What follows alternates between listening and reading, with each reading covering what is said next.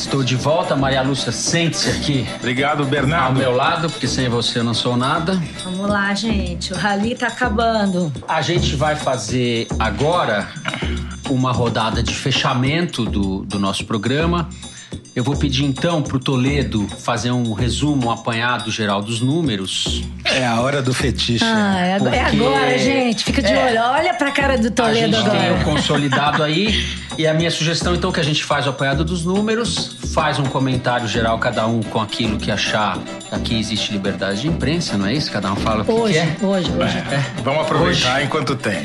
Isso. Então vamos lá. Por favor, faz um balanço Vou começar do fazendo consolidado dos números. um balanço. Bom, o presidente da República ganhou por 10 pontos, bem menos do que a expectativa inicial, que era dobro disso, linha né? com as pesquisas E últimas, as né? pesquisas, aliás, cravaram todos os resultados. As pesquisas de véspera estão dentro da margem de erro. As pesquisas de boca de urna ficaram praticamente dentro do número.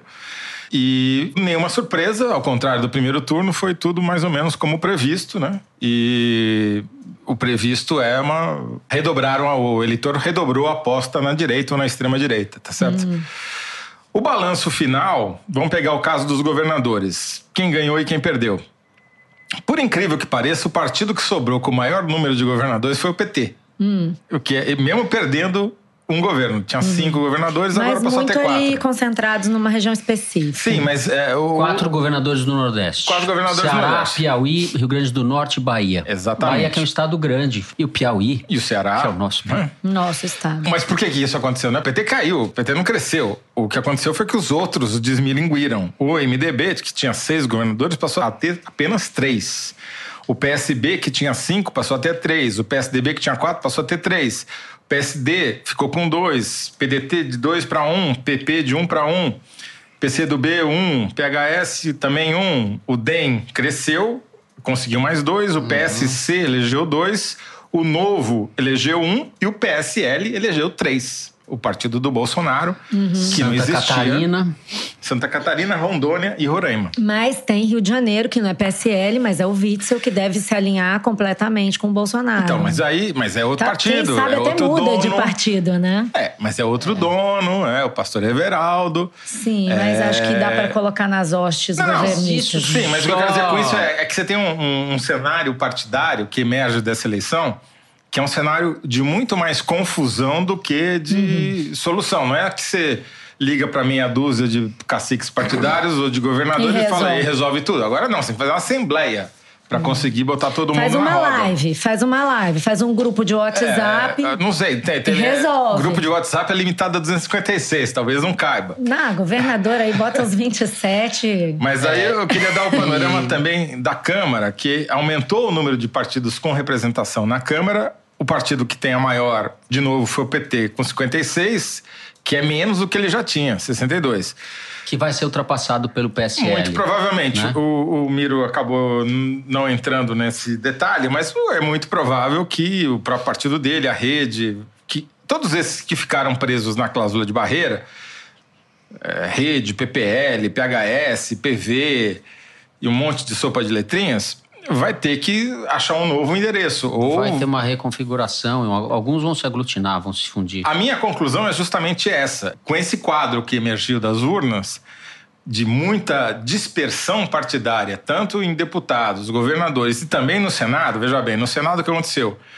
O MDB tinha 18, passou a ter 12. O PSDB tinha 12, passou a ter 8. O PSD cresceu de 5 para 7, o DEM de 5 para 6, enfim. Houve uma mediocrização do ponto de vista numérico Não só numérico, hein? é, da Câmara, do Senado e dos governadores. Quer dizer, todos os partidos ficaram mais ou menos a mesma coisa em termos de equivalência de números e bancadas.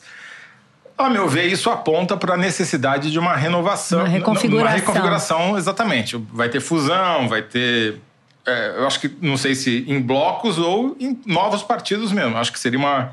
Provavelmente uma boa oportunidade para você ter uma reacomodação partidária para enxugar esse número de partidos e você ter.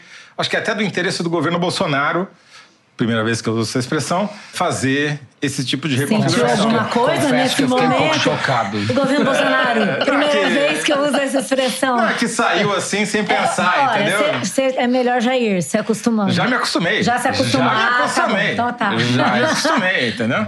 Não eu. é- Vamos lá. Estamos nos acostumando. No gerúndio. Então, eu acho que é isso. E o cenário que pinta aqui, só para mostrar a complexidade que isso envolve. Então, o Ciro Gomes deu declarações hoje e foi, de alguma maneira, endossado pela Cátia Abreu, que ele pretende ser o líder da oposição, não é isso? Pois bem, o Ci- o Ciro Gomes, depois de muito rodar por vários partidos, está no PDT. O PDT elegeu um governador. Sabe onde? No Amapá. A gente mencionou mais cedo. Então, Governador é, contra o Capiberibe, não é isso? Exatamente, no Valdez E Góes. De governador que apoiou o Bolsonaro. Quer dizer, É. um no Amapá. Não é que nem, exatamente um- nem, uma nem plataforma. ligado ao Ciro muito é. É então. mais fácil invadir as Guianas a partir do Amapá do que o Amapá invadir o Brasil, né? Esse é um aspecto. O outro aspecto é que a bancada do PDT na Câmara, embora tenha crescido de 20 para 28, ainda é uma bancada muito pequena. Tem pelo menos 10 partidos com bancadas maiores. Quer dizer, não é que ele vai ter uma massa muito grande para negociar. E também no Senado, não é nada. São quatro senadores, não é desprezível. Bom, mas. e a isso se soma o fato de que ontem ele, depois de fazer um giro pela Europa, como se diz, chegou e disse que não ia apoiar ninguém. Então isso não facilita que ele se coloque como o nome da esquerda, porque para ser líder da esquerda, centro-esquerda, o que seja, ele tem que atrair no mínimo os eleitores do PT. Né? Se não quer atrair o PT mais, não quer ter relacionamento com o PT, ele teria que atrair os- os eleitores do PT. Começou mal. A gente vai ver uma disputa aí. O PT tem outros problemas que não são menores. O lulismo provavelmente muito, quase certamente acabou. A direção do PT boicotou a candidatura do Haddad. A Gleisi Hoffmann ainda ontem deu uma declaração dizendo que estávamos lá para eleger o Haddad e soltar o Lula. Se isso não for um boicote, é um desastre, é uma declaração desastrosa. Glaze grande caba É. eleitoral de Jair Bolsonaro. Na verdade, na prática, ela se converteu num Hoffmann cabo eleitoral do interditada, Bolsonaro. Porque não tem outra, Eu não acho teria que- outra coisa a dizer. Agora, o Haddad, que perde por 10 pontos de diferença e que não era ninguém antes da eleição e começou muito mal, como uma figura muito atrelada ao Lula, submeteu a um papel que poderia ser apenas ridículo, constrangedor, e durante um tempo foi, ele conseguiu se emancipar disso na reta final. Atravessou o deserto. Ele saiu maior do que Saiu entrou. maior. Então tem que ver dentro do Mas- PT se ele vai resistir à máquina de moer que é o PT, a mediocridade dessa direção do PT, caráter inexpressivo dessa bancada que é numerosa, mantém ninguém. A gente não conhece ninguém. Você não sabe quem que vai. Se vai aparecer um outro talento, Mas, mas, esse é... um momento de total reformulação das Sim. caras, das lideranças. Mas a situação né? do PT também Isso é, é muito, muito complicada. Ela é complicada porque ela necessariamente vai passar por uma batalha interna de consolidação de poder. E eu queria fazer uma observação sobre esse negócio do Ciro. Acho cedo pra gente decretar que o Ciro não vai ter sucesso. Não, porque depende do PT. que eu Não sei se vai ter sucesso. Eu entendi, esse é ele um vai- plano de médio prazo. Não, Não, é nada que vai razão. acontecer logo. Eu falei que ele vai ter dificuldade. O ponto de É. partida Até- dele é muito ruim. Sim. Ele Até fez porque- um cálculo. Lá atrás, quando o Lula estava para ser preso, ele falou: não sou puxadinho do PT. É, de cálculo ele Então- não anda muito bem, mas de qualquer anda. maneira, né? E ele fez três anos falando para todo mundo e acabou com 11% dos votos. Né? O Ciro joga um jogo de quatro anos. Ele não está jogando É. um jogo para amanhã. Ele Exato. está pensando em 2022, de novo, né? Mais uma eleição presidencial que ele vai tentar. Ele está apostando que o PT vai se destruir sozinho. Na guerra interna, na disputa de poder, na mediocrização, enfim.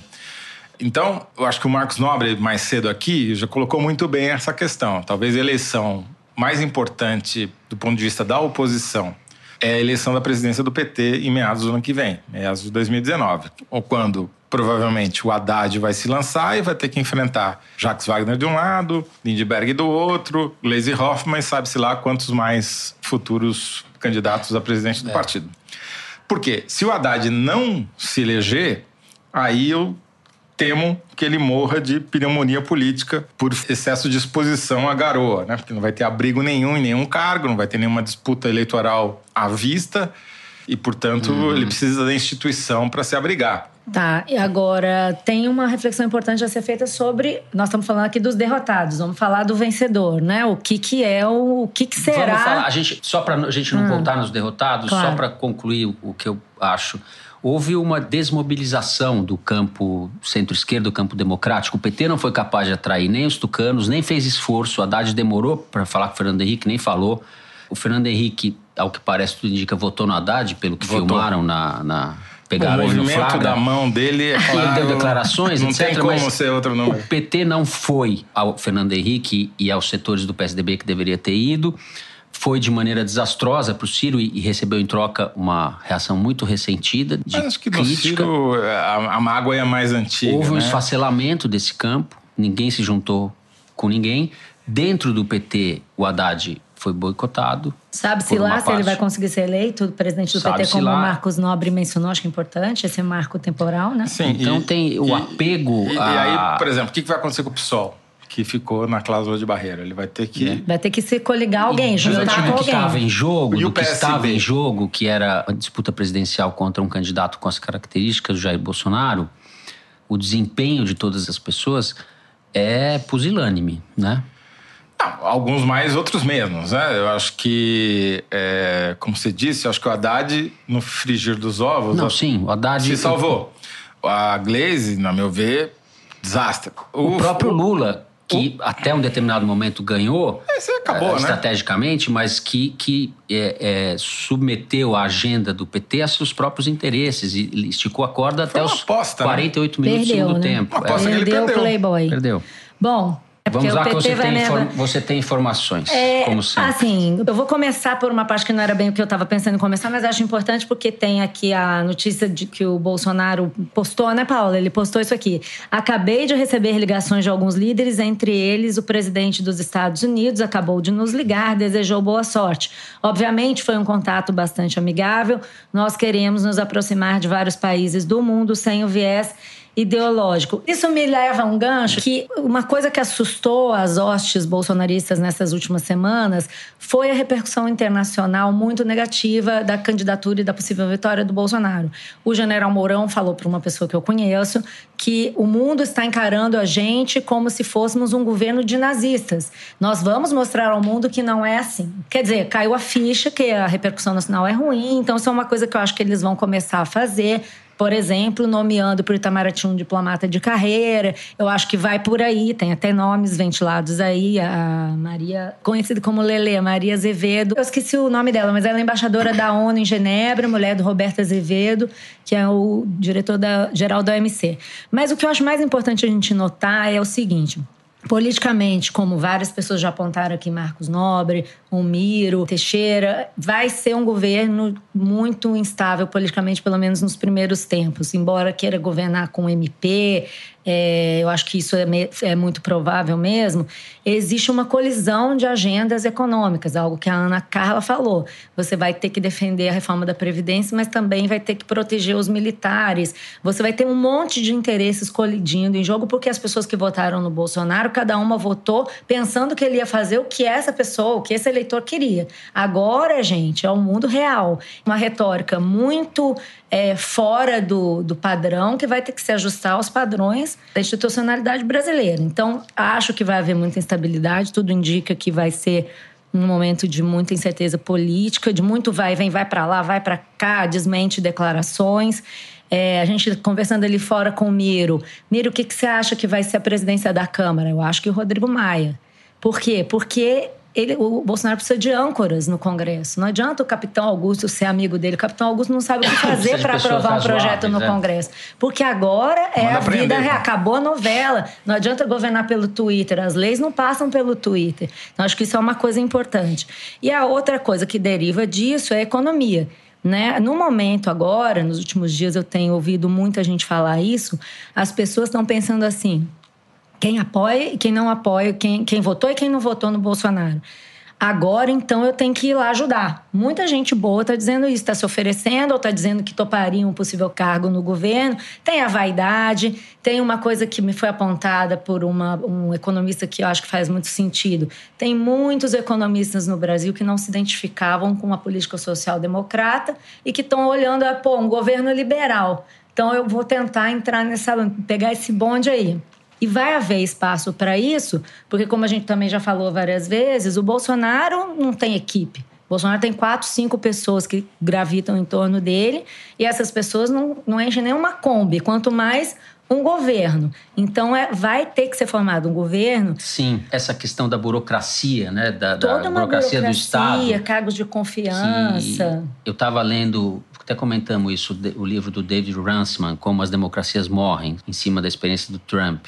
E uma das coisas que ele diz é que nem o Trump conseguiu preencher os cargos da burocracia. São muitos, não só o ministério, ele vai para é, dois ministérios. Num, eu vejo uma só. mistura de improviso com militares ocupando os cargos. Então, mas na economia, eu tenho ficado sabendo de que ele. Vai ser gente do mercado é... ligado ao Paulo Guedes. E não, por exemplo, uma coisa que eu já posso dizer hoje é que o Paulo Guedes está tentando trazer o Joaquim Levy para o governo.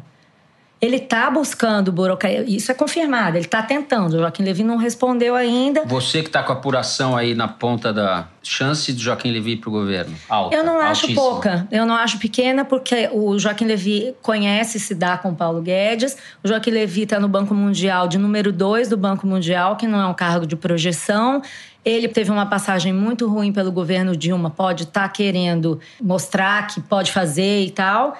E esse cargo para o qual ele foi convidado é para ocupar um banco. Um banco que pode ser o BNDES, a Caixa, o Banco do Brasil. Isso não está claro para mim ainda, mas o convite foi não feito. Não vai ser a Caixa, o Banco do Brasil. Eu acho que vai ser o BNDES, mas é. a gente, mas existem outros candidatos no, na órbita do Paulo Guedes para o BNDES. Agora você vai ter uma, uma briga ali para acomodar os lugares.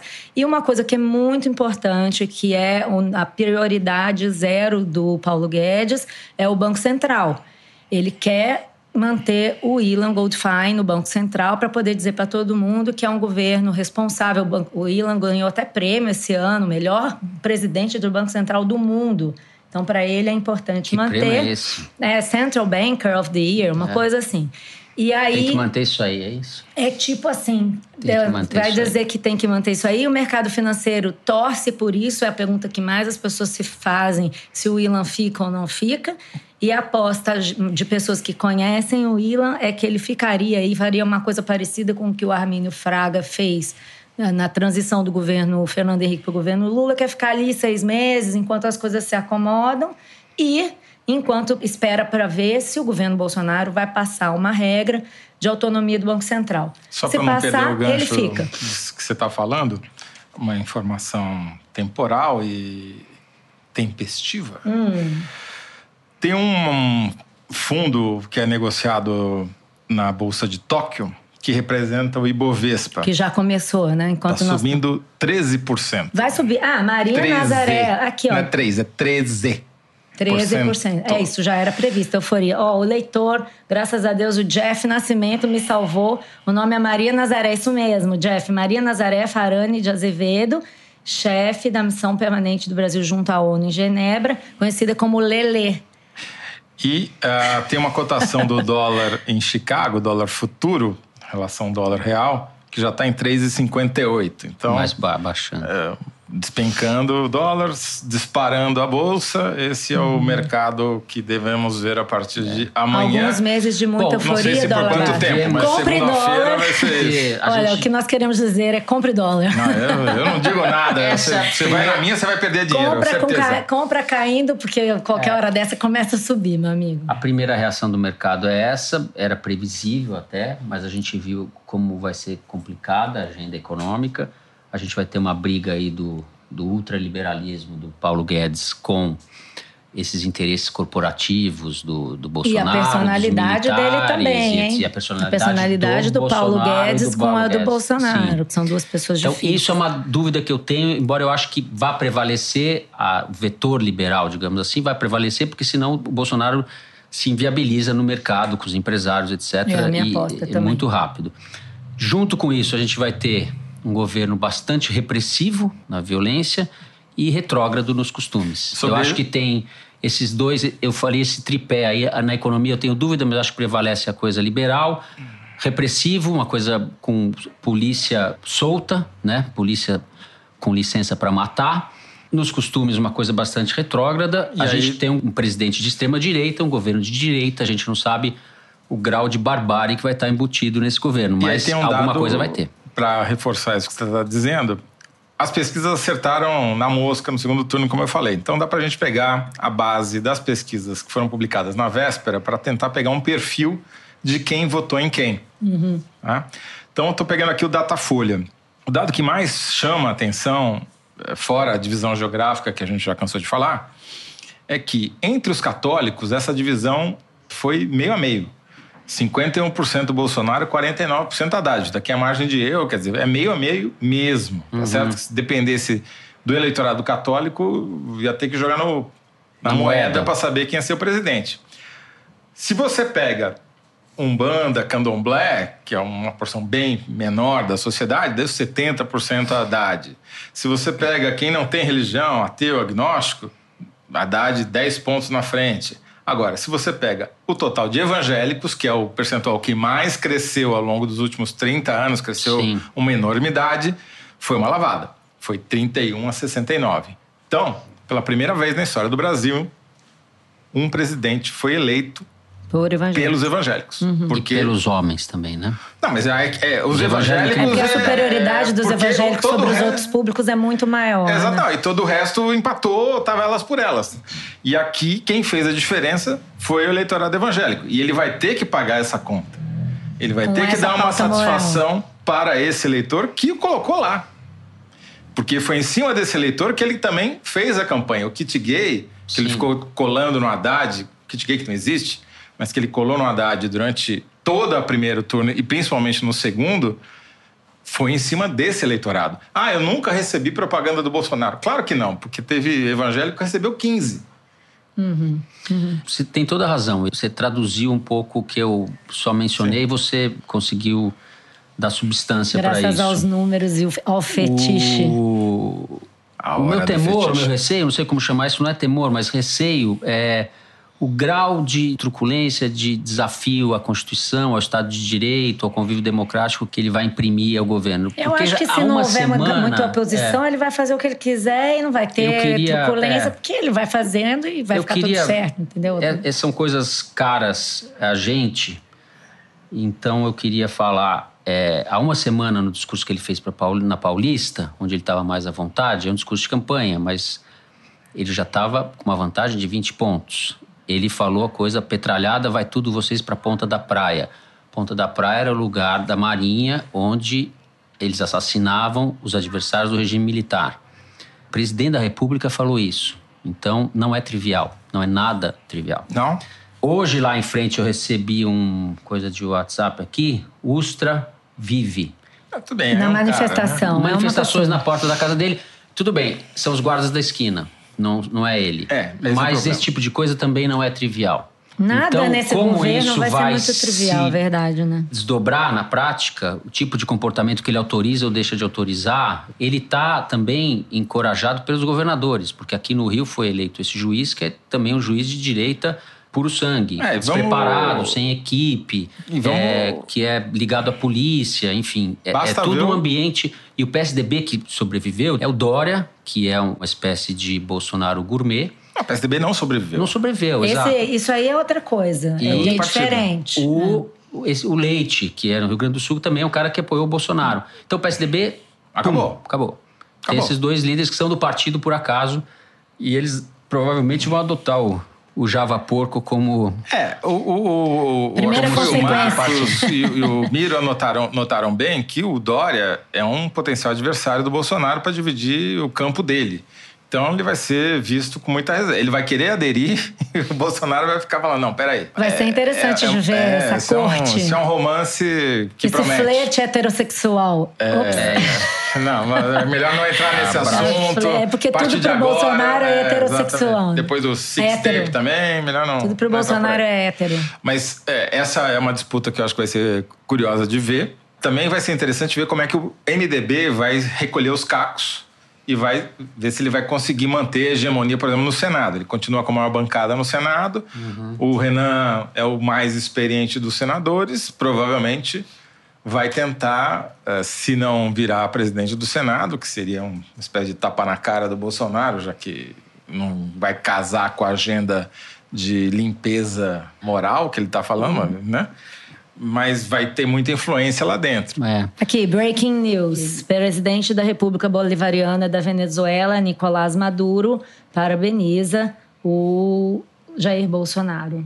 O Agora presidente do Brasil tem que se relacionar com Maduro. Ele vai ter que vai receber os embaixadores do Maduro, vai ter que discutir o que é, vai fazer com, o que, que vai fazer com os venezuelanos, né? Essa imagem não vai existir, né? Alguém Não sei. Agora você falou uma coisa que eu acho que vale a pena a gente comentar, já que a gente falou tanto de imprensa no nosso programa semanal, quem ouve sabe, relação do Bolsonaro com a mídia. Não tem, né? Vai ser uma. Não é que não tem, vai ter e vai ser ruim, vai ser conflituosa, Vamos vai ver. ser de briga. Tinha ter... notícias de que amanhã ele iria ao Jornal Nacional. Talvez vá, mas talvez aí vá. tem essa coisa da guerrilha. Olha o que aconteceu. É. O assessor de imprensa do Bolsonaro hoje mandou um WhatsApp, uma mensagem de WhatsApp para um repórter chamando o, o, repórter de lixo. Eduardo Guimarães, que foi assessor do Bolsonaro durante muito tempo na Câmara, mandou uma mensagem dizendo isso, ó, mandando uma mensagem com a vitória do Bolsonaro e dizendo: Ué, não estava quase empatado?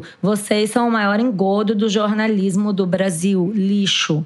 Assim serão as relações do presidente eleito Jair Bolsonaro com a imprensa. Então, o negócio é o seguinte: emoção não vai faltar, né, gente? Não vai faltar. Assunto para o Foro de Teresina não vai faltar. E aí tem que falar uma coisa que a Paula me pediu. Os ouvintes estão perguntando muito se o foro continua depois das eleições. Continua. A não ser que alguém proíba, né? Dado esse, dado esse cenário, Como nós vamos o Temer, precisar tem que manter continuar. isso daí. Senhores, Pode deixar. O Nossa. foro chama de Teresina e a revista chama Piauí. Não. É. E. oh, peraí. É... É, foi... Exato. Entenda aí, como quiser. Já aproveitando para fazer comercial e avisar que não só continua, como vai ter uma edição ao vivo no Festival Piauí, que vai acontecer em dezembro. Agora Pô, você dia... tá muito saidinho. Primeiro já. fim de semana de dezembro. Planejamento é tudo. Não, tem que falar pro pessoal. Agora o negócio é o seguinte: vamos fazer uma rede de WhatsApp, disparos de mensagens para o nosso público não, nos ouvir, que agora é outro bom, mundo. É impossível agora. Outro Gente, mundo. ó, já estamos a 5 horas e 27 minutos no ar, é isso? E com... Não, não mas peraí, mas agora. Não, ela falou, agora eu vou ter que explicar. A Piauí e a Globo News têm um festival anual de jornalismo que esse ano acontece dia 1 e 2 de dezembro no Colégio Dante Alighieri, em São Paulo. Já há ingressos à venda no site da Piauí. Vai lá e compra. Estaremos você, lá. Meu nome que... é Inês. De quebra, você vai poder assistir Se um Foro de Teresina ao vivo. Estiver viva até lá, estaremos lá. Estaremos lá. Bom, eu quero agradecer muito a audiência de vocês. 125 mil pessoas com Muito extrema bom. paciência. Este Obrigada, Foro de Teresina gente. ao vivo foi dirigido pela Paula Scarpim, com produção da Luísa Miguez, do Luiz de Massa e da Mari Faria e da Raquel Zangrande. Nós agradecemos muito a participação de todos do time da Piauí, além dos convidados que puderam participar aqui no estúdio improvisado e dos que conversaram com a gente por telefone. Obrigado também a você que participou pelas redes sociais. Excepcionalmente hoje nós gravamos da redação em Ipanema, com a captação de áudio do João Jabassi e em vídeo do Gabriel Lupe. A transmissão e as redes sociais tiveram a coordenação da Kellen Moraes. Lembrando você que toda essa maratona dos Foros de Teresina vai ser editada depois pelo Felipe de Castro e disponibilizado no nosso site e nos tocadores de podcasts ao longo da semana. A música que você ouve, a nossa maravilhosa música tema, é composta e executada pelos piauenses Vânia Salles e Beto Boreno, com B. O João Moreira Salles sempre faz questão que eu fale que é Beto Boreno e não Moreno. Eu sou Fernando de Barros e Silva. Meus companheiros de conversa são a Malu Gaspar, a Tchau, minha gente. esquerda, Foi e o José estar. Alberto Toledo, a minha direita. Sempre. Sempre. É, que venga o governo. Obrigado, Bolsonaro. E gente. aí, tchau, É. gente. Até a próxima. Sobreviveremos.